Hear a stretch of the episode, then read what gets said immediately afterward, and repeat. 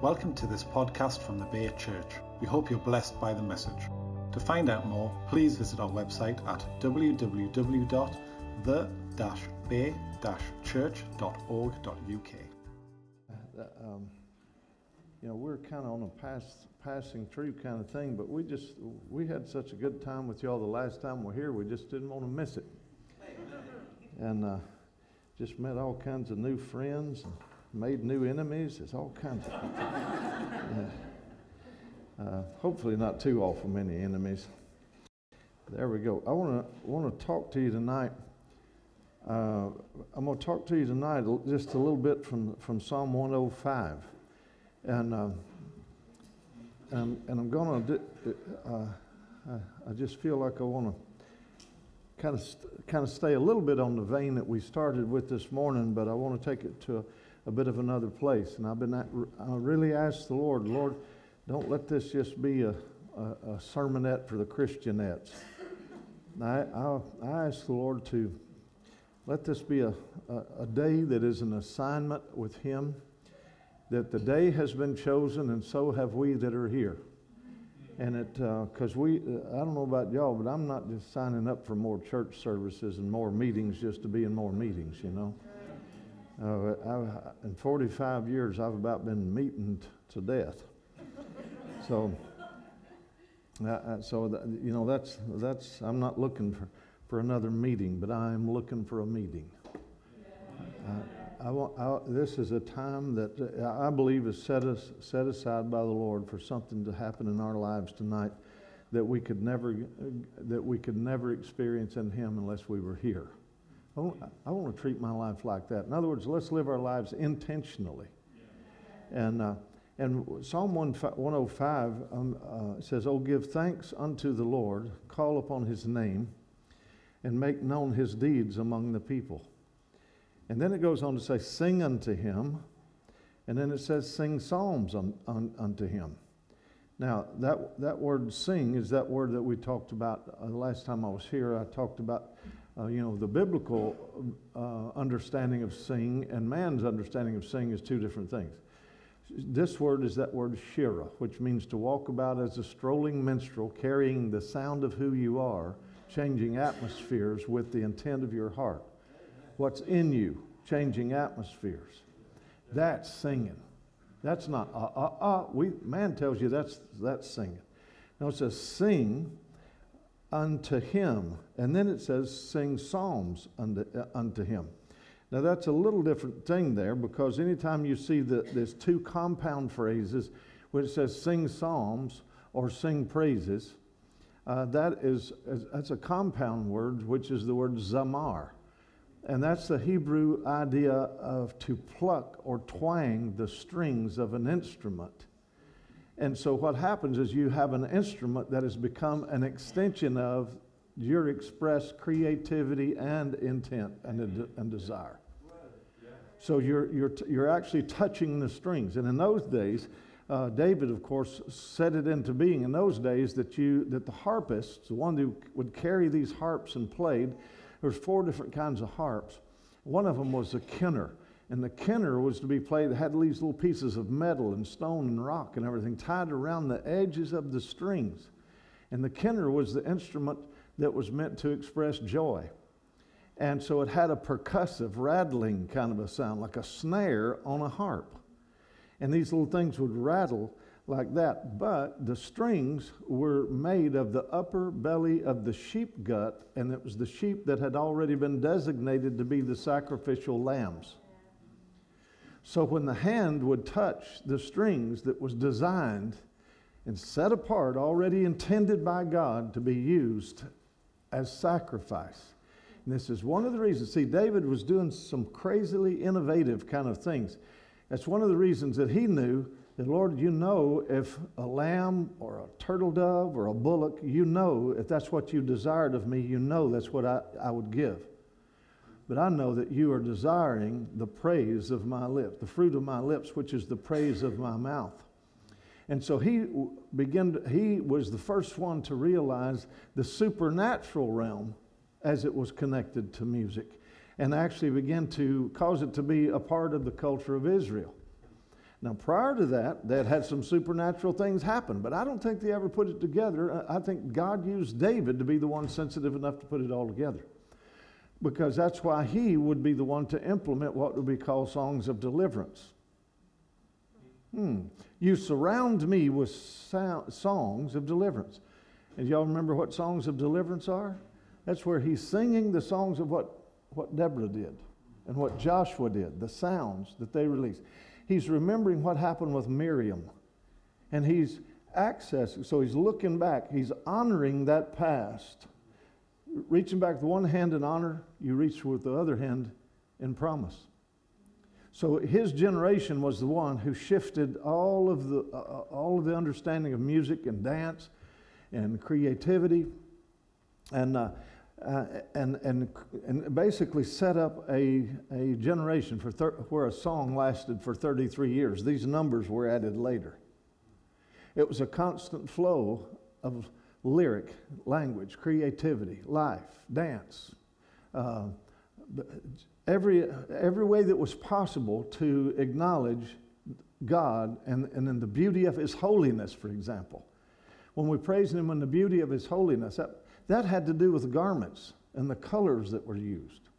It had to do with a whole language that couldn't have been completely understood at the time. They were responding to what he was carrying, because he really had what would have been one that would have been chosen. Now, in cultures, nations, and peoples after that, even they would access some of these beliefs, even though they didn't have Bibles. There was this supernatural connection to creation that even David honored. You know, he deputized a whole generation to lead creation and worship. That's why everybody's language say, praise him, sun, praise him, moon, praise him, stars, praise him, grass of the field. And then they would give lyric as all of creation was reflecting his glory and declaring his glory. Imagine, you are the worship leaders of the sea here. What if we were the ones to find the sound of the song of many waters and allow that to be something that connects us, not with some bunch of new age stuff, but realize that this place is special, so special in God's heart that he lets us lead it in worship and create an atmosphere to make the peoples know the mighty deeds of God. See, in some of the old cultures, for instance, even in this area, some of the old cultural things that were known back in the day would be things like like the Celtic peoples, for example, the Christianity. They believed that birds carried the sound of heaven. That's why they sing. They believe every bird got a note from heaven and would carry it into this realm. And now, you know, that sounds kind of cool, but the fact is, and they would land on the trees and they would begin to sing the song, and they would know that the birds are carrying the sound of heaven, and the trees are responding to the sound of heaven. Therefore, they stand, they live in the light, they reach toward heaven, and they dance with the wind. And because the sound or the song of heaven is being sung to the trees, that's what causes the tree to continually reach toward heaven. So that fork right there where we just saw that bird setting, we're going to turn that into a harp. And they would cut that fork in such a way that would become a harp. And like in David's day, then they would add the strings to it, so we could be a part of the song of nature, honoring and blessing God. And David implemented a lot of things like that. And then somewhere down the line, it starts becoming poisoned, even around the ideas that we forgot what singing was. We don't know what... And that's one of the reasons, one of the messages that I feel is a message of my life is if we can just change the way that the church understands worship and music, we'll change the way the world encounters God. What if we embrace creativity from the Creator's perspective? Rather than building identities for us, what about it building enthronement for Him? and let him enthrone himself upon the praises of his people. And that word praise there is the word tehillah. He's going to enthrone enthrone himself or inhabit the tehillah, the spontaneous song of the Spirit, as we're lauding and declaring his mighty deeds and greatness in our life. We've created an atmosphere where God... And look at the times in history where, like in places where they wouldn't have had theology, they had God. So they would walk with God in creation, and they would hear the birds sing and the beauty of the land and so on, and that would become a part of a symphony that humanity then would join in worship. And then, of course, the poets that would capture that. You know, the moment, a moment in God is best remembered if you give it a melody. So when you have those moments in your life that are signature sounds, revelations, like the gold, that's now a song. There's a vase or a vase being poured, something seen in the spirit realm now becomes a song, and it became our song. You know what we were doing? Agreeing with, and that's the word symphonia, where two or more agree. Well, there's more than two, and we begin to agree melodically. And see, that's how music evolved in the days of David and beyond. Now, here's what God was looking for all along. And when we think of ourselves as being those that are chosen in this generation to be a praise in the earth, isn't that amazing? I mean, we are chosen in our generation to be a praise in the earth, a place of enthronement for the presence of God in the earth. And look at the many ways that's lived out.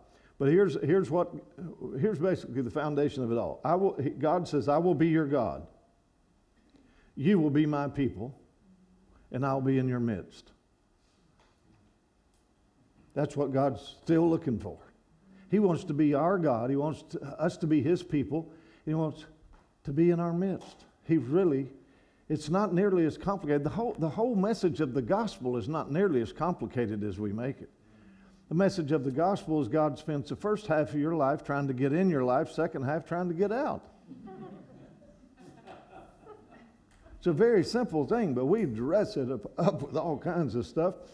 And when we give thanks to the Lord, call upon his name, access his nature is really what's being spoken of there. When we call upon his name, the word there, actually that word name there, is acknowledge his reputation, acknowledge his nature, and memorialize it. So what we're doing is remembering the mighty deeds of God. When we're remembering it, that is the word that one part of the band in those days of the musicians. Remember, I talked to you about their job was just to capture the words of David when he would sing out of that spontaneous creative place. Their job, there was a whole group of them, 24/7. They were given to just capture the words and turn it into music. You know, 7 times a day he would break into song, and during those 7 times a day, these scribes following him around would, and it's the word zakar. So the zamar and the zakar people, they were a part of a generation that were designated to remember the mighty acts of God to the point that they would become melodic. And then they would sing of his wondrous works. And sing of his mighty deeds. Sing unto him, sing psalms unto him, talk about his wondrous works, glory in his holy name. Let the heart of them rejoice that seek the Lord. Seek the Lord and his strength, seek his face forevermore. And then look, here we go again. Remember his marvelous works that he's done. Remember his wonders, remember the judgments of his mouth. And judgment in Scripture is not always that Greek idea of crisis or critical judgment. Judgments are just what God said about it. Just remember what God said about it. Remember what God thought about it. And then it goes on to say, "O you seed of Abraham." He is the Lord our God. And his words, or how he thinks about it, his judgments are in all of the earth. We have an opportunity as we access God, we have an opportunity to agree with what he says about the world, and what he says about the politics, what he says about the economy, what he says about all the conditions in this world that are incredibly troubling. I wonder what would happen if a people begin to sing his mighty acts into the next generation. Psalm 145 says, one generation shall praise. They used the word praise there. But it says, one generation shall, it's actually the word shabak. You know what that is? One generation shall shout the mighty acts of God into the next generation. That's a powerful thought right there. That we have actually been anointed, if you will, to shout the mighty acts of God, declare his wondrous works into the next generation. Where does this start? How does it work? How does it work on a real level, not just a preachy thing? How does it work on a real level? I believe it works when our creativity, our novels, our poetry, our music, our movies, the things that we rise up as the people of God and begin to establish such high standards of excellence in the house of the Lord that the world turns their eyes to see the cutting edge innovation is going on in the house of the Lord. There was a time in history where if you wanted to experience art, and you wanted to experience beauty, and you wanted to experience architecture, and you wanted to experience, where would you go? You would go to church. You would go to the house of the Lord, because those were the ones that were excelling in those things rather than giving it to the world and standing over and criticizing what's going on in the world. They step up and they wrote the greater writings and the greater books and the greater poetry and the greater... But we gave it away. And now it's time for us to become the poets and the writers and the storytellers that we should have been all along. Why? Because we're chosen to carry his judgments and what he says. And I believe carry it with a life-changing authority, an anointing, if you will. And instead of being the ones that are standing over, you know, you've heard me say that if you have a mission without a message, you'll always default to entertainment.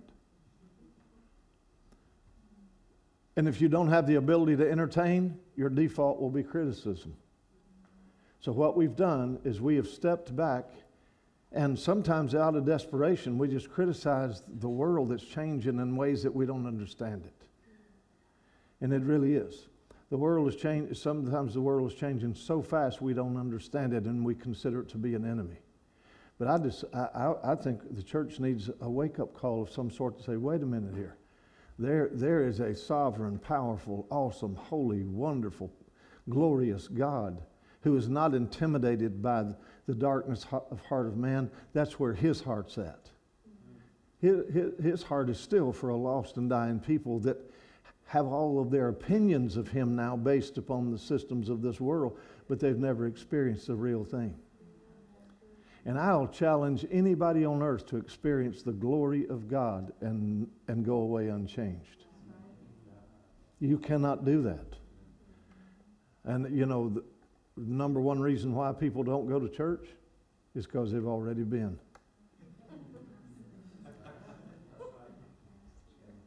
And that's kind of a sad thing, isn't it? And here's the thing. We'll all sit here tonight and we all agree on the kind of things that I'm talking about. But oh God, how can you change that? How can you change it? There's people all over this room right now. We have hearts for our family, hearts for the critical situations they're going through, pain they're going through. And for the things that are being reflected in their life because they don't know God. And the things that are going on in this world that will break our heart, but we feel helpless to do anything about it. Well, I'm asking God to give us not answers, but the power to overwhelm the darkness that is invading and robbing people from the goodness and the knowing of the glory of God. If if he's going to be our God and we're going to be his people, he's going to be in our midst. It's not going to necessarily just look like church, is it? I think we're in a season right now where God is shifting things so that we live our lives bigger than church and we become the invaders of their world rather than the opposite. Now, see, you know that old principle, some make waves and some ride the waves and some become the wave. Well, I believe either way you're blessed to experience the wonder and the beauty of the sea. But I think there is a whole new wave of God's glory coming to the churches today and to the house of God today, and it's going to wash a lot of stuff out and resort humanity's understanding of who God is. I mean, we were talking a bit about it this morning. What does it look like when there's a song in the house that no disease can live in? What happens when there's a song in the house that not only does not forget his benefits, but releases his benefits of the presence of the Lord? And I think that's where we got to go, guys. And I want to share this with you. I believe that there's a few things that we're being poised for right now. I'll give you an example. Back in the U.S., back in the 1800s, there was this guy. His name was Horace Kephart, and Horace was a brilliant, he was a highly educated man. He lived up in the north somewhere, and he I think it was Philadelphia or somewhere. He had become a librarian and a journalist, and so he wrote for a lot of papers and wrote a lot of articles and famous writing, famous papers and stuff. So he was a big-time writer, is what I'm trying to say. And then he became a librarian, brilliant, educated, academic kind of guy. And then he got hired to move to Italy to build a library for some rich somebody. See, back in the day, you know, they didn't have Google and internet and all the stuff to access information. So if you were going to be someone who was alert to the times for which you were alive, you wanted to immerse yourself in history and culture. And one of the ways that you would do that is if you were a wealthy person, you would hire a librarian to come to your estate and build a library. And in that library, they would set it up with the Dewey Decimal System and so on. And so when you walked into your library, you could access any time in history or any of your favorite great writers. And over there's your Shakespeare section and so on. And that was the way, that was family entertainment. And in the larger and more beautiful homes, they would also have chamber orchestras sitting around instead of, flipping on, your bows. Why play your bows when you got four great musicians? And there's where you would find people like Haydn and Handel and people like that working on these estates, playing music, writing music in their job. Part of the day was to walk in the cool of the evening, if you will, through the meadows and so on, and live in such peace and solitude and connection to the land that you would access the song and the sound of the land, and you would bring that indoors then for those that evidently didn't want to go on a walk. So anyway, so in those days, very different time to be alive, wasn't it? And how many of you remember that? Okay. But anyway, so this fellow was hired to go to Italy and build this beautiful library, and he did. He came back to the U.S., and now he's working in St. Louis building a museum. And the more he was all wound up in this building stuff, the pressure of his job he was overtaken by the pressures of it all, and he had a nervous breakdown. His life was falling apart. His father came and basically took him back home, and he said, "Father, if you could just get me just let me go away to the closest place I can be and just find solitude and just like recalibrate my life." And sure enough, he was in Dayton, Ohio area. And so basically he escaped down into the Appalachian Mountains. But in the Appalachian Mountains, that's where you find all the hillbillies. And you know what a hillbilly is, I actually get it from William Augustus, Duke of Cumberland. Your guy gave us our name, hillbillies. But down into the mountains, there he was, and he found solitude. He found beauty. He found rest. He found reconnection. But here's what the thing was. He would walk, and he'd walk along the creeks, and they were so beautiful to him that he had to write about them. Why? Because what do? Writers write. There's writers all over this room, and the world does not give you permission to write. You're writers. There's something comes most alive in you when you do what you were created to do, and you're a writer. Sometimes you just need permission to go ahead and drink from that the chalice of your own imagination and become the writer that you're born to be. But it feels gratifying to the heart, but let's get real. No, let's get real. Become that. And that's what he did.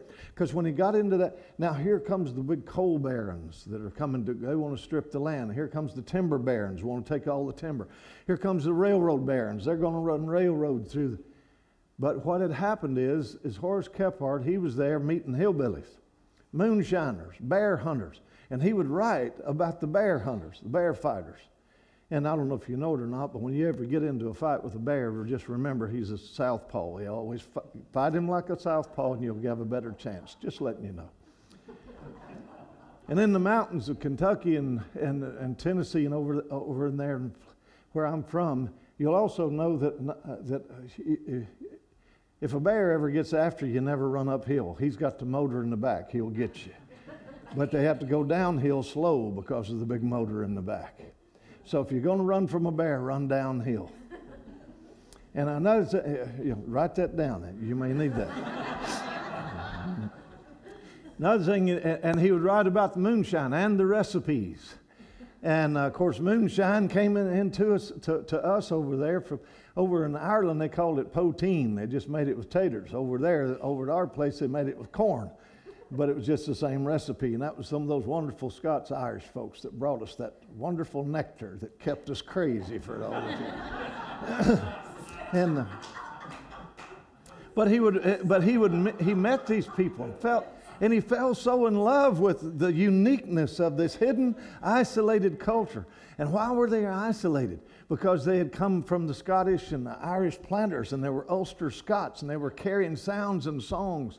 And they were carrying music, and they were carrying a connection to land, and they had been displaced by all the horrors of what had happened in their land over generation and generation after generation. And now they had found a place that they had isolated themselves away in the beauty of the Appalachian Mountains, where the purest Elizabethan English known anywhere in the earth is still spoken today, far purer than the Elizabethan English spoken in England, because those isolated cultures never progressed like yours did. And we still say things like yins and ye and all that. How are ye?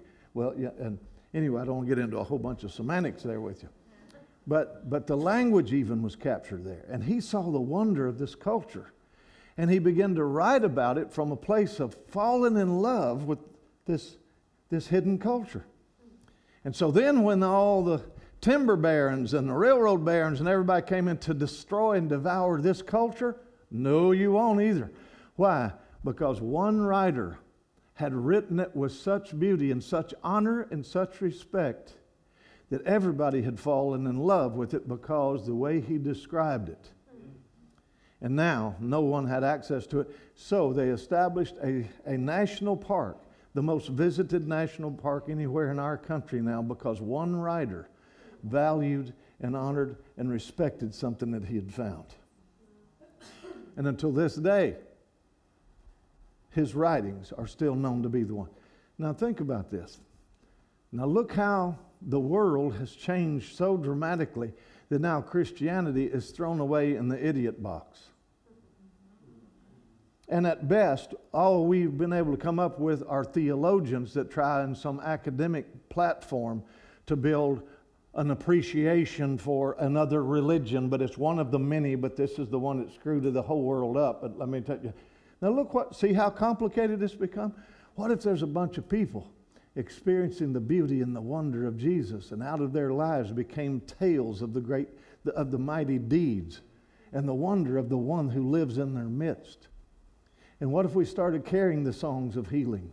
What if we started carrying remembering his marvelous works and his mighty acts? and we started becoming the storytellers of a generation, now what would happen? You know, and a few times in history, you will find these people that seemed like God put the signature of His heart on their life, and they would rise right up out of the culture and speak the gospel and live the gospel and reveal the nature of who Jesus was in such a way that it would create entire cultures being changed by their words. Like this morning, talking about George Whitefield would have been one of them. Charles Spurgeon would have been one of them. You know what was the success of Charles Spurgeon? He didn't sound like a preacher. And therefore he was named the Prince of Preachers. The Prince of Preachers. He was separated out of the pack because it wasn't about a funeral frock coat and God's name did not have four syllables. Bless God. He didn't have any of that religious pretense around him or anything else. He stepped up and he spoke out of the beauty of the presence of God in his life.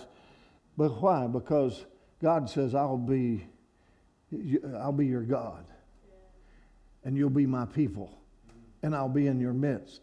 And what he did is he was able to describe out of his own creative process and the beauty of a real Holy Spirit working in his life. He lived out his passion. And so all the look at the things he had to walk through to do that. Horrible things. I don't know how many of you know this, but Charles Spurgeon lived every day of his life dealing with morbid depression. And in church today, we don't even get to admit things like that because we won't be religious enough. Well, you know, get rid of depression. We all got answers, but we don't know what people have been through. We always want to throw them in the box of not being full of faith and full of, well, if you're a Christian, you're full of joy. Christians don't even know how to be alone anymore without being lonely. We don't even know how to be alone in the presence of the Lord. We don't know how to, and so we hang these unsanctified intentions wrapped around religious ideas. But there you had a guy that, you know, do y'all know why he suffered such depression? It's because here's the most powerful voice in his day. And one day, and it just a guy from a little one-eyed house town in England who had an encounter with God, and suddenly he's asked to, I told y'all the story, you know, he's asked to, and his church went from about 12 old people and their parents, exploded into 6,000, and when he walked into the pulpit one day, somebody hollered, fire, some knucklehead in the balcony, you know, some smart aleck. And when he screamed fire, there was a stampede and 6 people died. And from that day forward, the trauma of what that young man suffered in his own heart, knowing that 6 people that he loved and many injured and some of them maimed for the rest of their life, that tragedy, it said every time he would step into the pulpit, he would have to deal with that. And he would have to rise above the horrible thoughts of what had happened. Folks, there's a lot of pain in this world. And but he rose above it because of the intent of his heart was to conquer that thing. And so you know, and on some level he did, but he fought with it all through his life. But what made him be who he was is the fact that he never lost sight of the beauty of who God was. And you know what? You know the person that was his hero? It was a guy named John Bunyan. And he preached, and Charles Spurgeon preached this. And he would say things like, the day that John Bunyan looked through and saw the starry night. And now, what Spurgeon, you know, I was talking about this morning, that one hole that he could see the stars at night. And there he wrote Pilgrim's Progress from that place. 12 years in that dank place, writing the beauty of who Jesus was through the imagination. That's amazing. And still, until this day, the most published piece of literature in publishing history besides the Bible is John Bunyan's Pilgrim's Progress. And now, And then Charles Spurgeon got a hold of that. And then D.L. Moody got a hold of that. And they're all looking back to the dark day. Did I ever tell you the end of that story? Charles Spurgeon also, when he was preaching, he would preach with such beauty that there was an artist. I mean, there was a guy that came who became a missionary. He got saved under Charles Spurgeon because he had never heard anyone speak of Jesus with such beauty and the heavens with such glory and so on. So this Spurgeon was basically a poet. And he painted the wonder of who Jesus was. And that's what caused this young man to get saved. And he said his goal in life was to preach the beauty of God the way Charles Spurgeon did.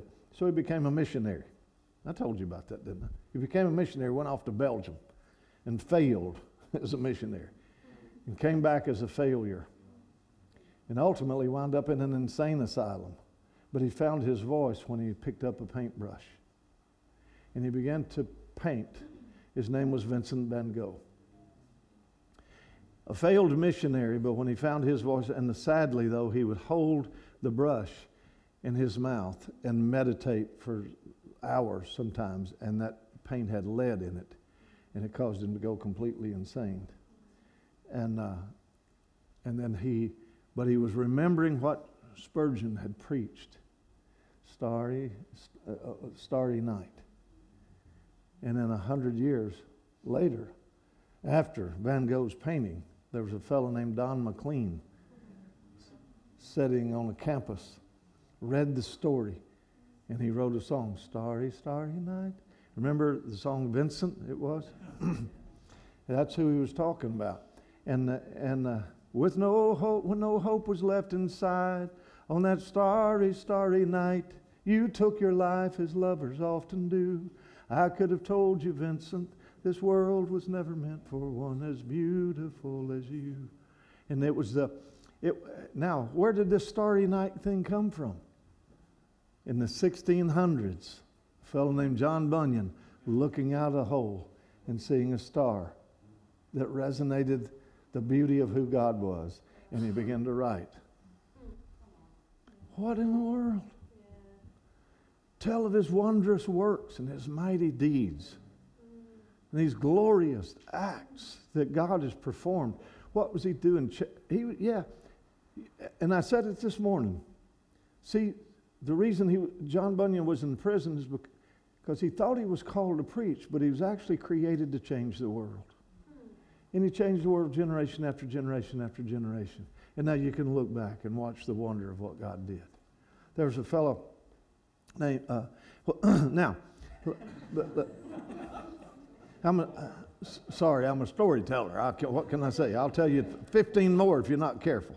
So, but dismissed? What you say? You're dismissed. Okay, is that what you said? Huh? She said we're listening. Oh, we're listening. I thought she said, you're dismissed. Okay.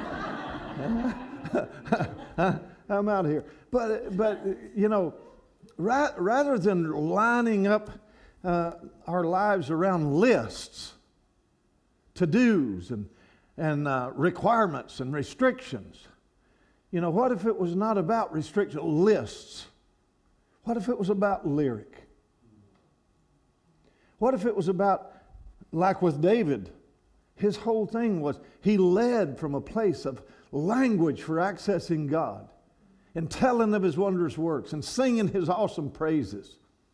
That's what he lived for, because he had found Jesus in his own being. What in the world are you talking about now? There were covenant promises that had been set in motion because God says, I'll be your God, you'll be my people, and I'll be in your midst. And he sung songs about salvation, songs about healing, the things that would only be realized because the Son of David would one day be born, because he had set songs and promises, prayers and prophecies in motion, released them into atmospheres that would carry down through the generations. And I think that's not just about people like David in the Bible.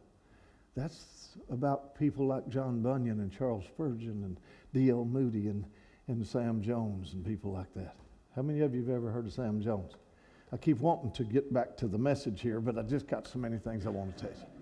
Okay, but anyway. So,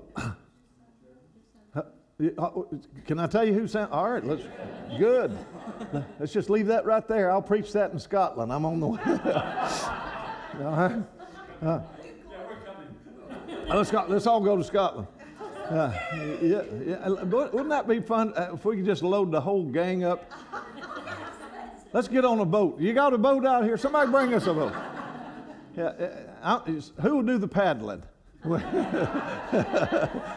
We'll paddle up to Scotland and well, that's a beautiful place. And I'll be on Iona in a few days. Oh yeah, and y'all ain't going.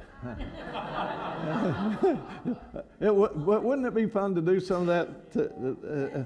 That's what we do that in Wales. I go to Wales and we do revival history tours. Go to all of the old churches where the significant things happened during the Welsh revival, and teach Christianity and the Christian history all the way back to the 2nd century in Wales and all the way through. We do the big route, all the places, and it's awesome.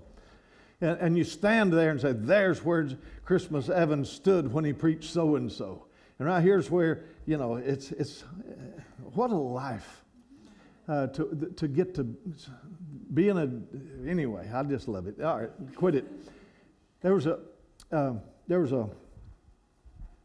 good place to start? 1847, there were 4 baby boys that were born that so impacted the world that they made front page news 100 years later. All of them born in 1847. One was Alexander Graham Bell, who gave us the telephone, connected all of us. The way we spoke to one another changed because he did what he was created to do.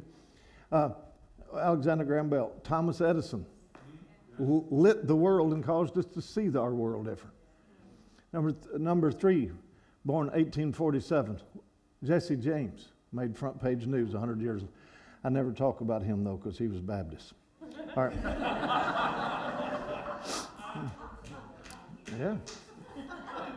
I'm not saying a word. I'm just saying because my granny always told me, "Don't you never talk about a Baptist." I said, "Okay, Granny, I won't." Yeah. And I lived years in Nashville, Tennessee, where you are either Baptist or you're getting ready to move. And they say, you know the difference between a Baptist. A Methodist is like a Baptist that can read. You know what I'm saying? All right.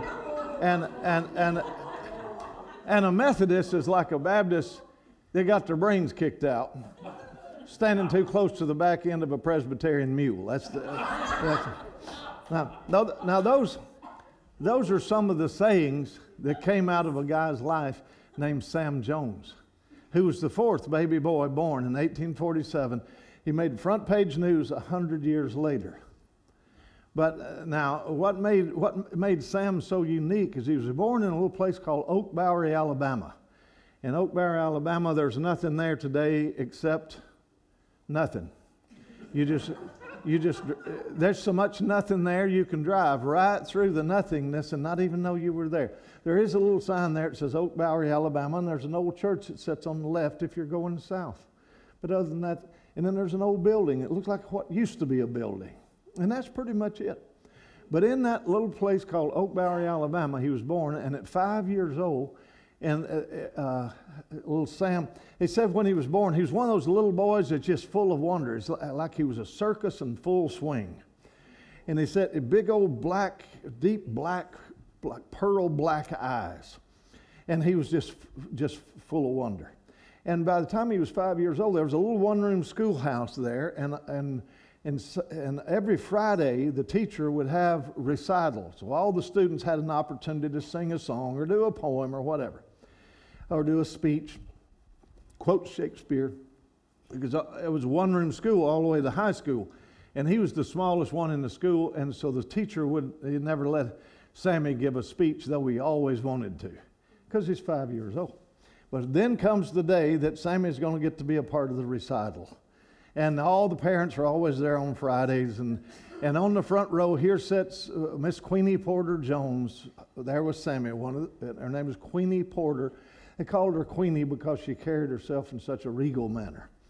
And she's sitting there with a funeral home fan in a hot one-room schoolhouse. I don't know if y'all have funeral home fans over here. But in the old days, of course, y'all don't even need fans over here because you don't have heat over here. So, but there she is, sitting there, fanning herself, and little Sammy had fallen to sleep in her lap. It came his turn for his speech.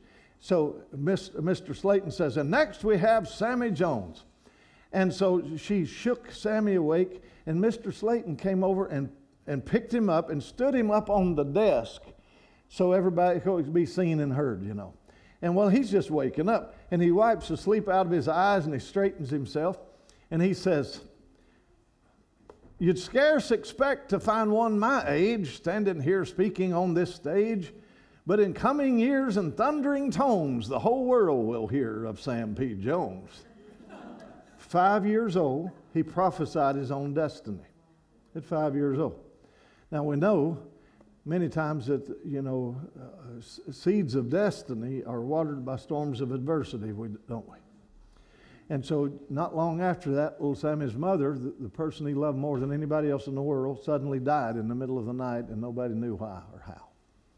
She did, and so he's 8 years old now, and his father, Captain John Jones, moves them back to Cartersville, Georgia, to his parents, and to have help raising the kids. And the whole family was just absolutely devastated with that death, of course. And you know, sometimes, you know, grace could be defined just by amazing grace. Is that grace that just gives you the ability to realize, I can go on. And they went on. And again, we want to put Christian concepts around grace. But sometimes it's just as simple as stand up and you go on. It's a divine infusion of God's enablement that allows us to get past the harshest seasons of our life sometimes. And grace means that we don't have to know and don't have to have the explanation. We don't have to understand yet, because the journey is what will bring the understanding. And because sometimes we get trapped in the days where we can't go on because we don't have the understanding. But, and that's for somebody here, guys. Sometimes it's grace is just, you can go on. You understand when it's necessary to understand. And it's okay not to now. And but they went on. And but Sammy, he was, you know, not. And one of the next tragedies you find is the Civil War breaks out, and he's a little. He goes back there, and his grandfather, his name was Sam also, Samuel Gamble Jones. He was a local pastor, and his wife. They prayed for Sammy all the time because Sammy, being the circus in full swing, well, when the Civil War broke out. Sherman came to town to burn the town down. And of course, Sammy, he being about 14 years old at that point, he tell you what Sam did one day. His grandfather's up preaching in the pulpit, you know, and doing all the stuff. And all of a sudden, the back door opened. And the old churches back then, they had an aisle like this and an aisle like that. And he's up here preaching along, and the back door flies open. And here comes young Sam, about 14 years old, riding a mule right down the middle of the church. Rode that mule right up on the platform, across behind his, and back down this side and out the back door, and left the whole place in a flurry of confusion and bewilderment.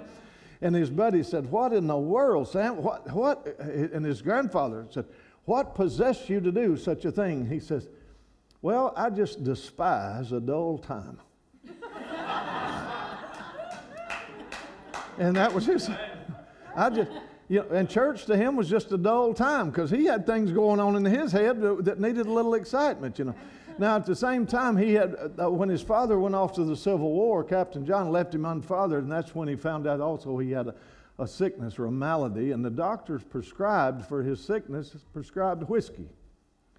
Back then, it wasn't an uncommon thing. We'd just take so much whiskey for this, and sure enough, before you knew it, he had become sort of dependent upon his medicine, if you will. And now, when Sherman comes in to burn the town, Sam, being an innovative, kind of an imaginative or a creative thinker, he says, well, I know Sherman's coming through, but he ain't getting the neighbor's horses. He collected everybody's horses and hid them away. And because of that, he got separated from his family that was running from the Civil War, and his father was fighting in the Civil War, so the stepmother, so now he's lost. He's alone at 15 years old. And he makes his way. He says, if Sherman's going south, I'm going north. And he made his way all the way as far as to Nashville, Tennessee, and then into Kentucky, and fell in love with a young girl named Laura McElwain. And after the Civil War was over, he come back home, and he says, I'm going to have to provide for my new bride, and I won't go get her until I can. And so, with this amazing mind that he had a photographic memory. He studied law at home for 1 year and passed the Georgia bar. He's now a lawyer after 1 year of home study. Photographic memories are kind of important sometimes. I have a photographic memory. I've just never put the film in. Yeah. And it's always more like just a flash and it's over. But he goes and he gets his bride, and he brings her to the south, down to Georgia, Cartersville, Georgia. And there he became this successful lawyer overnight, and immediately he began, because of a death, they had a little girl, and her name was Beulah. And he loved Beulah more than anybody in the world because this new little gift of wonder. And she died at 1 year old. And the pain of that caused him to then begin to quickly drink himself down the ladder of success, trying to deal with the pain. And again, he had an opportunity to find the grace to go on, and he couldn't. But that drunkenness destroyed their life, really. And then on his father's deathbed, he came to his father's deathbed, and his father looked at him. And all the children had gathered around, and he said, and his father said, he blessed all the children and spoke a blessing over them. He got to Sam, and he said, Sam, you have brought me down to my grave in sorrow. And he said, make me a promise that you'll find the grace to change. And Sam loved his father so much that he fell across his father's deathbed, across his father, and he began to weep. And he began to cry out. And God met him there at his father's deathbed, and he rose up from there changed. And he went and told his grandfather. He said, Grandfather, after the funeral and all, he says, on Sunday night, he said, I want to go to church with you. And they're riding in the horse and buggy going to church. And you got to remember that Samuel Gamble's wife was, they called her Grandma Edwards. And she had prayed for years and years and years. She read the entire Bible. She would get on her knees, hold the Bible. And they said in church, in the old Methodist church, that she wore the old-fashioned clothes. Well, in the 1800s, what would have been old-fashioned? Yeah. But old-fashioned hobnail boots, and she would hold the Bible, and she would walk the aisles and shout and pray. Old shouting Methodist. And those southern shouting Methodists sound like, whoo! They'd just holler and pray, and they had mourner's bench. They'd go cry unto the Lord and pray and pray and pray. They said, but every day she would pray on her knees and shout. She would read the Word of God, and, oh, God, apply it to Sammy. There was a foundation of prayer thing that was setting things in motion that he wasn't even fully aware of. And she was Grandma Edwards, which means Jonathan Edwards was her great-great-great-grandfather. So there was prayer and preaching and power in the whole family blood. And Sam was the only one that had run from God. All the uncles, all the brothers, everybody else were preachers. But not this rattlehead. I despise a dull time. Until that day, and not long after that, he told his grandfather, he said, I think I'm called to preach. So they pulled up at the church that night. Grandfather walks up on the podium and he says, well, Sammy has given his heart to Jesus, and he told me that he's called to preach. So Sammy, just come on up here. And right there, he turned it over to him. And Sam walked up there, and he says, well, he read a scripture. And then he says, now, I don't know anything about that scripture that I just read. All I can really tell you is God is good, and I'm happy. And he said, with the help of the Lord, and he just genuinely, authentically just shared the story of what had happened in his life. And people started getting up and coming up and giving their heart to Jesus. And you know, I think one of the things that's missing in Christianity today is because our lives fall apart with different tragedies and stuff, or our lives fall apart and we're out there trying to live our lives out of our own giftings and greatness. Our people's lives, they fall apart, and what do? They go to churches and try to find a Christian philosophy that will help them through the traumas of life. And they don't go to a cross, don't go to an altar. I know it sounds old-fashioned, but whatever happened to somebody getting saved, man? Whatever happened to somebody giving their heart to Jesus and being able to mark their life from that moment forward? I was changed into a new creation. Old things passed away. I'm still working through stuff, but you know, I can mark the day that I got saved in a puddle of beer at a rock and roll dance in the middle of a song called Inagata de Via in August 1971. I got saved. And my life was marked from that day forward. It wasn't about Christian philosophy, and if you do these 8 things and these 12 things, it was about Jesus, a Redeemer, a Savior, coming into my life. I'll be your God. You'll be mine, and I'll be in your midst. Something changed. And that's what happened with Sam. Now, I got to tell you a little bit of the rest of the story. He did go into the ministry. And pretty soon it really got crazy, because he went and told Laura he was going to go become a preacher. I didn't marry a preacher. I married a lawyer. And he said, well, I already told the Lord, it says, if I was any obstacles in my life, I told him to take them out of the way, because I'm going to give my life to and call to the ministry. And so they had a big knockdown drag out over that, big argument. And in the middle of the night, for some reason, she has something happen to her physically that she thought she was dying. Some sort of a seizure or something. And he wakes up the next day. He just told her, he says, well, you can do whatever you need to do. Tomorrow I'm going to Atlanta, see if they accept me in the ministry. And he did. He got up the next morning. He's getting ready to leave. He smells homemade biscuits cooking downstairs. Goes walking in the kitchen, and she has this wonderful breakfast fixed for him. And he says, what's going on here? And she said, I just want you to know that I had some kind of encounter with death last night. And I just want you to know, you go on to Atlanta and you come back a minister. I will be the best minister's wife I can possibly be, but I'm never going to play piano. So the lines were drawn. And he went, and they gave him a church up in the Van Wert charge circuit, the poorest place, because he's not a trained preacher. We'll stick him up there at all these Civil War orphans. He'll do fine. Just old people and Civil War orphans.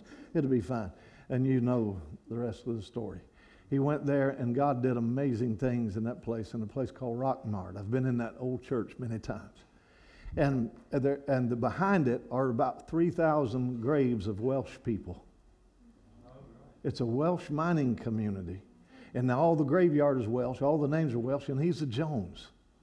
So he's carrying, you know, how many, any Jones here? Yeah, I've got Jones. And so that there's more, in Wales, there's more Jones than there are trees, you know. And it's because of, you know, okay, that's another story.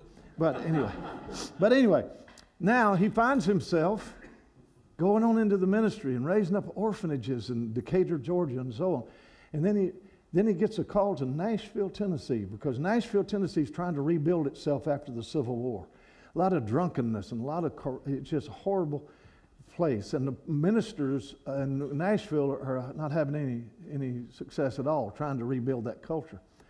And I heard about this hayseed from Georgia, this over in Memphis, preaching meetings there, and hundreds of people got saved, and they're, you know, he's over there preaching hellfire and all, and you know, knocking the crockery around, and he said, we ought to just invite him to come to Nashville. Maybe he'd help. And so they send him a telegraph. Would you come and preach in Nashville? Yes. What would you require to come and preach in Nashville? Oh, nothing really, but I do want a 5,000 seat tent. If you could provide a 5,000 seat tent. Well, all of the ministerial association thought, well, who is this egotistical maniac that thinks he can draw 5,000 people in Nashville, Tennessee. And he said, I don't think it's about my ego, it's about my expectation. I believe God wants to do something in Nashville, the great Athens of the South, the educational center that has gone down because of the ravages of the Civil War. I believe God is going to do something in Nashville. And they said, absolutely not. He said, I'll tell you what, let me come and preach on one Sunday in your churches, and then let's make the call and judgment whether or not we feel like it would merit a 5,000-seat tent. And so they took him on the challenge. He shows up. And he walks into McKendree Methodist Church that morning, the big uptown Methodist church. Nobody expected it, but I mean, this guy was not posh. He walks in with plaid against stripes and, wrinkles, bow tie. And he just walks in, just looks like what they called a drummer, a salesman on the train. And he comes walking in, and they don't know who's the preacher. And this guy walks up, and he takes his coat off, and he throws it down. He says, now I know there's going to be a fight here. It's going to be a battle, and I'm going to say a thing or two to go ahead and get it started, if you don't mind. And I know when I leave here, y'all going to be talking about me, saying all kinds of sorriness about me, and I'll just go ahead and we'll just prime that, if you don't mind. I know some of you long-tongued heifers, you could sit in the living room and lick a skillet in the kitchen. And I know the things that you're going to say. And he says, but if you can say worse things about me than I can about you, just jump in anytime you want to jump in. But I know that there's 81 saloons in this town, and 60 of them are run by church members. And you're wondering why the place can't change. And he starts just blasting the place. And all these old women are, oh, oh. And it said it didn't get one amen out of the amen corner. There's just double grunts. Oh, oh. And they said the media was there, and they were capturing all of this crazy scene that had just happened. And because this is the Athens of the South, one of the great educational centers filled with academia, but not this morning, because this hayseed from Georgia stirred everything up. And he walked out, and he left, and got on a train the next day and left, and the media went crazy with it, trying to figure out, wow, the vulgarities and the vicissitudes brought into the pulpit of the great Athens of the South. So it created so much conflict that the whole town was in a whirl, and the ministers are now getting together trying to figure out what to do, because people want him to come back. We can't bring somebody like that back here. We'll be the laughing stock of America. And sure enough, in that meeting, they were all saying no. And there was one old guy sitting at the table. He named W.H. Jackson, General W.H. Jackson from the Civil War, Confederate general. He stands up and he says, well, I know, and he owns all the horses in Belmont. Big deal. He says, now I know he said some things that he shouldn't have said, but he said some things that had to be said. Now, y'all can argue all you want to, but I'm going to go ahead and buy the tent, and we're bringing Sam Jones back. And we'll just see what God will do. That was in March, and on May 10th, the train rolls in. Sam steps off of the train, and there are 10,000 people that cannot get in the tent, waiting to see what's going to happen. And this hayseed from Georgia, in his down-home English, he just stood up with all that Welsh blood flowing through his veins. And he began to preach and speak the word of God out of sincerity, and had the old Southernisms and all the old cliche Southernisms and sayings that come through his blood. And there he was. He just preached an honest gospel, and God began to move. And in a few days, the whole town of Nashville, Tennessee was in revival. Wow. And there was a riverboat captain and who owned all the saloons. He owned 35 steamboats with all the saloons on those. He was kind of like a mafioso boss, really.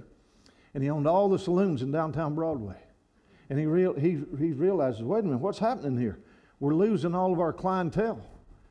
There's nobody gambling, and there's nobody drinking, and all the our brothels are closing. There's nobody to broth. Now, what are we going to do? And so and they tell him, oh, it's that Georgia preacher. He's gonna sink us if we don't do something. Well, let's get rid of him. I said, all right. And so he gets his thugs, and he's gonna go to the meeting. And at the end, their plan is to Sam Jones is leaving town one way or the other. And so they go walking into the tent, and there's all the prostitutes singing in the choir. Here's all the gamblers, or the ushers. There's thousands of people there. And there's a little boy catches Sam Jones coming onto the stage, and he stops him and says, Mr. Jones, little newspaper boy, Mr. Jones, there's some mans that's come here to whoop you tonight. And I just want you to know, oh, thank you. And he thanked him for it. He said, I appreciate it.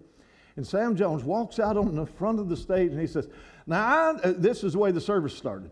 Now, I understand some fellers have come here to whoop me tonight, and I want you to know that I weigh 135 pounds, but 132 and a half of it is backbone. So if you'll just meet me right over here by this tent post, and when I get done preaching, I'll welcome the exercise. And then he turns around and he starts preaching. Now, there's a Welshman for you, right? Now, and he gets about three-fourths of the way through the message and looks up, and here this riverboat captain sitting back there in the back with his rowdies. This guy stands up, and he comes walking right down the aisle. And the whole place goes silent, and nobody knows what's going to happen. And he stops about two-thirds of the way up, and Sam walks over to the front of the stage, and this guy says, Sam Jones, I'm the feller that come here to whoop you tonight, but I want you to know that you have whooped me with the gospel of the Lord Jesus. And I want you to know that I give my heart to God this night, and I give my hand to you as a friend if you'll have me. And Sam walked over and knelt down, and this fellow walked over, and he took his hand, and he prayed the prayer of salvation with this fellow. And they walked over now where they were going to fight. At the end of the meeting, they're standing over there, and this fellow says, Sam Jones, if you'll come back here and preach to all these people in this town that the churches don't want, if you'll keep doing what you do, you won't have to do it in a tent. I will build a place for you to preach to these people that everybody has thrown away. And he walked, and they shook hands, and this man walked out that night, told all of his saloon keepers, and they telegraphed all the 35 steamboats, all whiskey overboard. He took all of the saloons, they rolled all the whiskey in big barrels out, put props under them, got the whole lower Broadway full of whiskey barrels and big heaps of them, and knocked the props out of them and rolled all of those whiskey barrels right into the Cumberland River. They say that's why the fish jump so high today in the Cumberland River.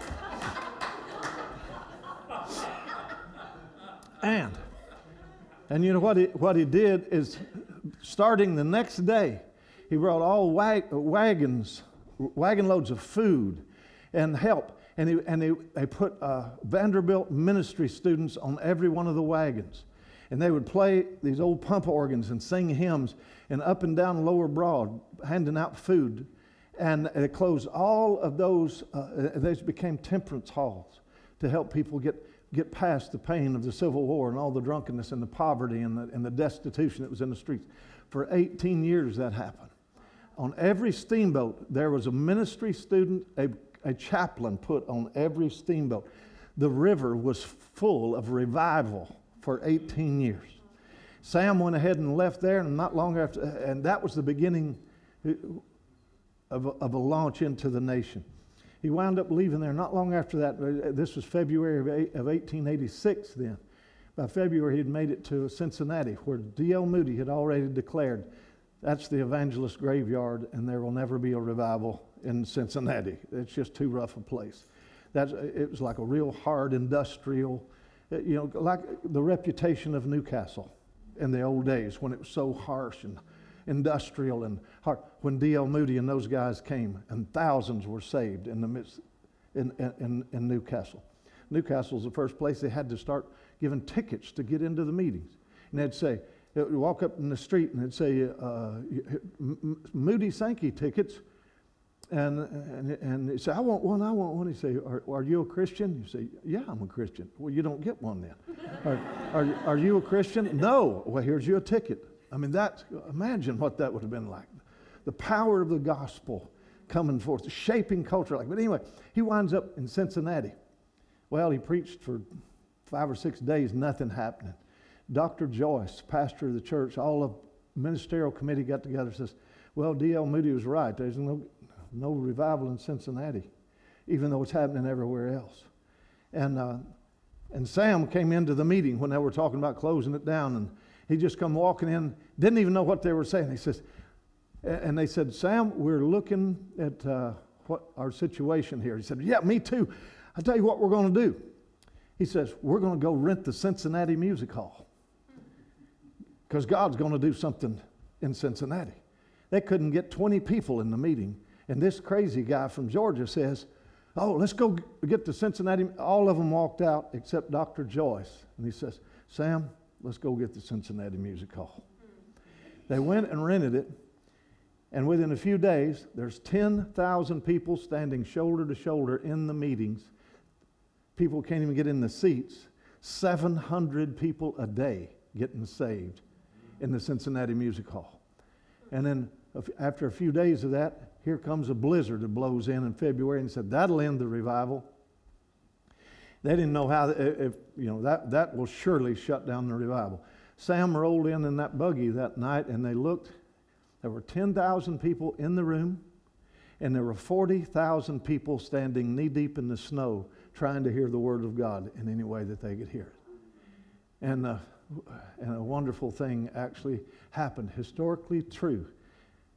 D.L. Moody was passing through on a train and heard somebody talking about the meeting and went there, and they had to sneak him in the back door, and as they were carrying Sam over the top of every, just to get him to the stage to where he could speak that night.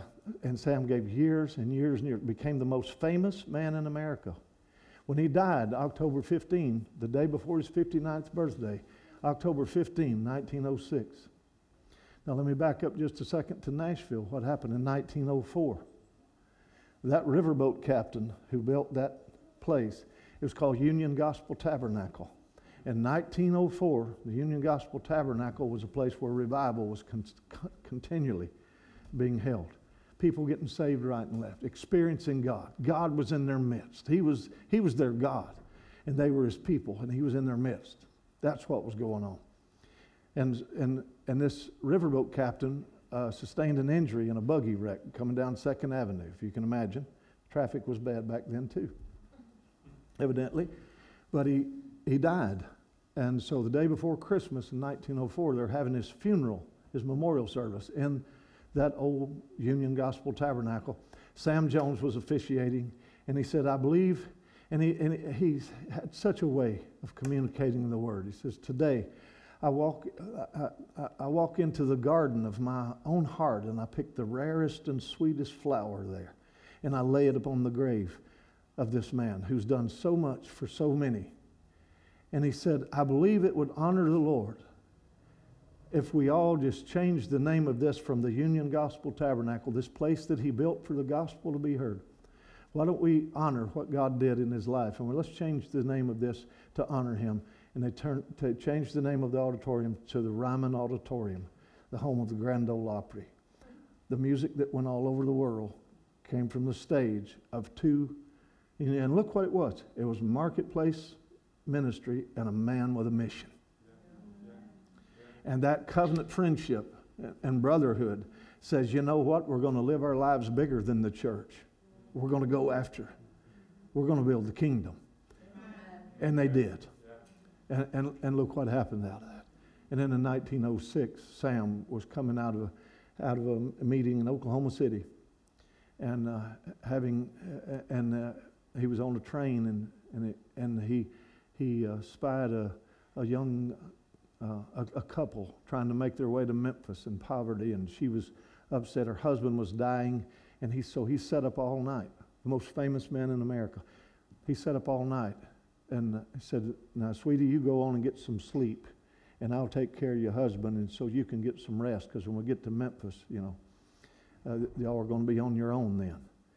And Sam had just come from meetings in Boston, where they knew Boston would be a failure, because that's where all the academics and the intellectual elites gather around all the universities. And there he was speaking to the intellectual elites of the day in Boston. And they said, that'll be a failure.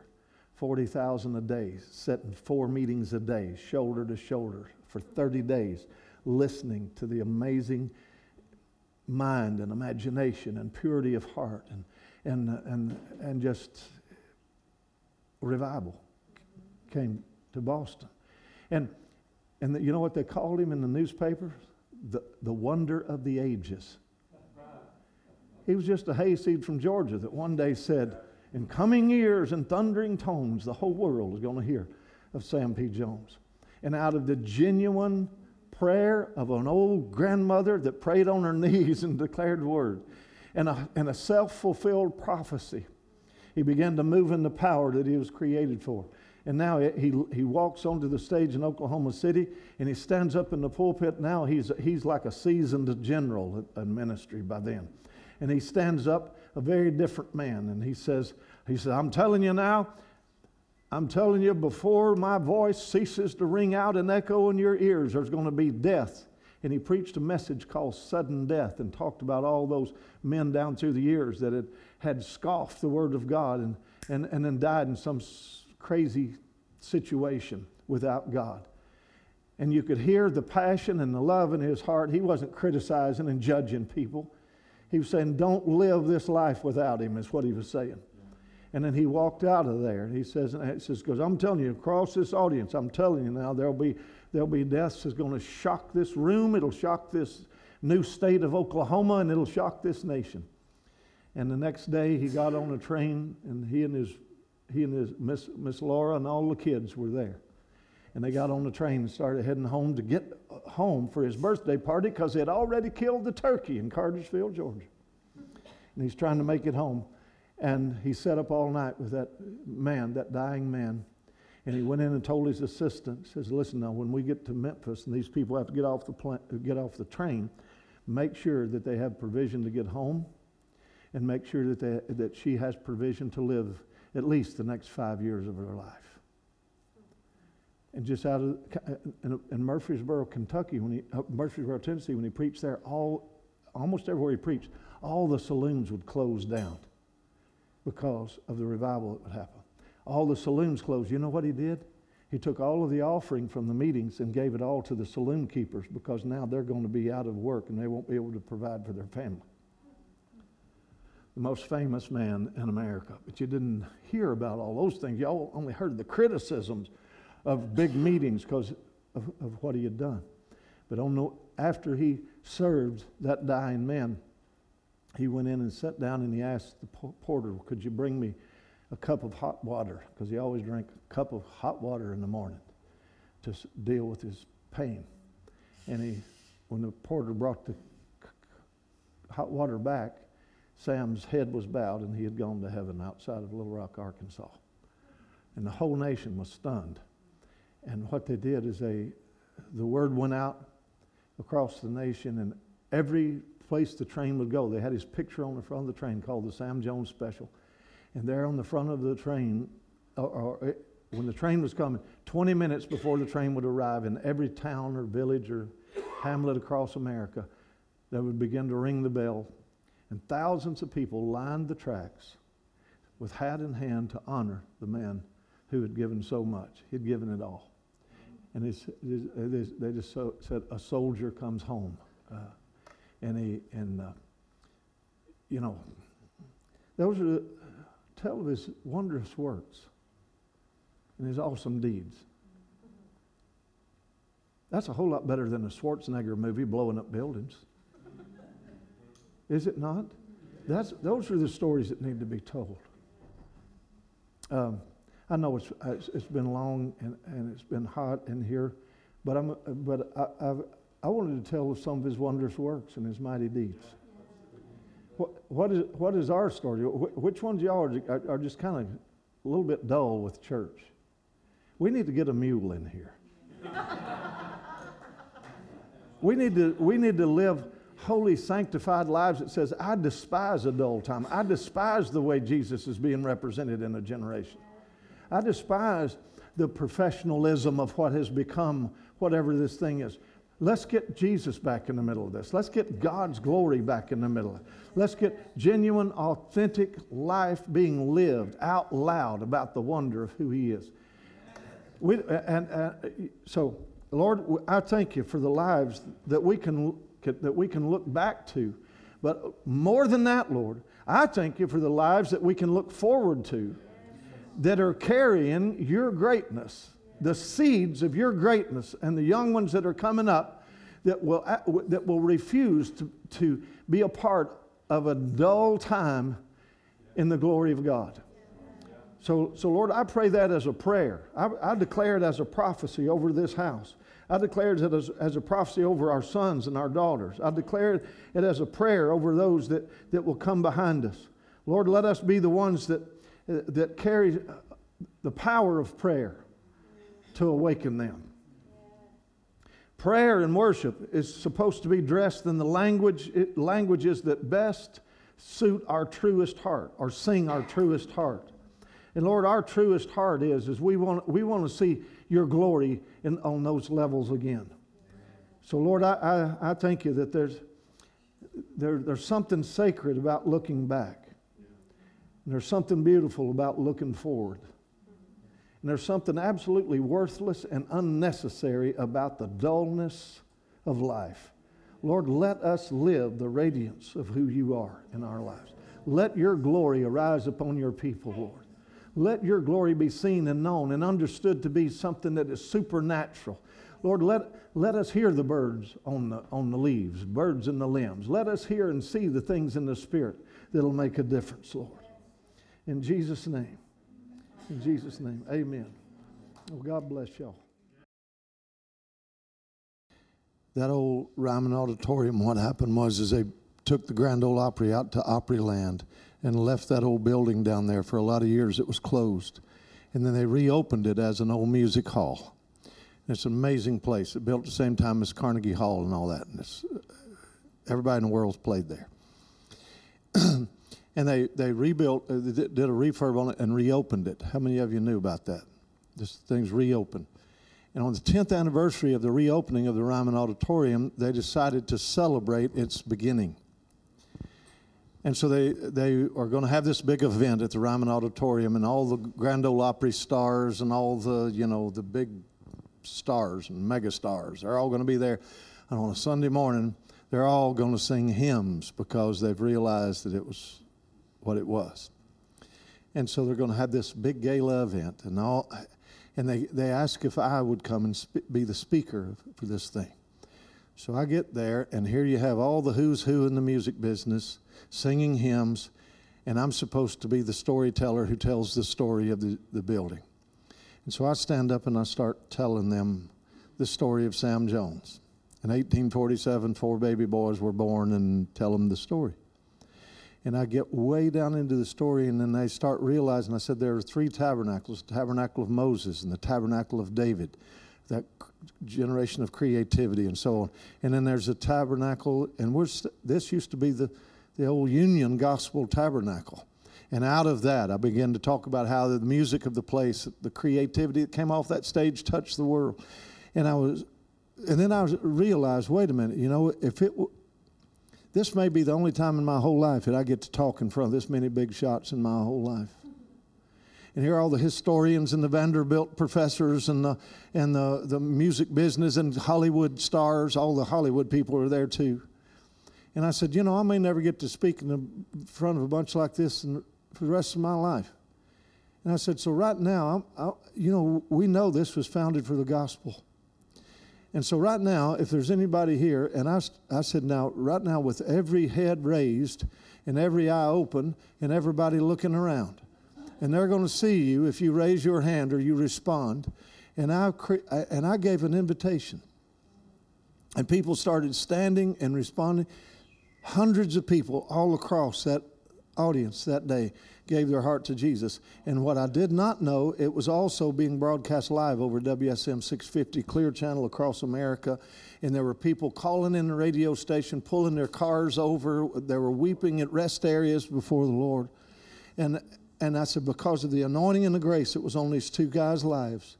And there was a building here built to remember the mighty acts of God. This structure will always be an instrument that tells the story of the marvelous acts of God.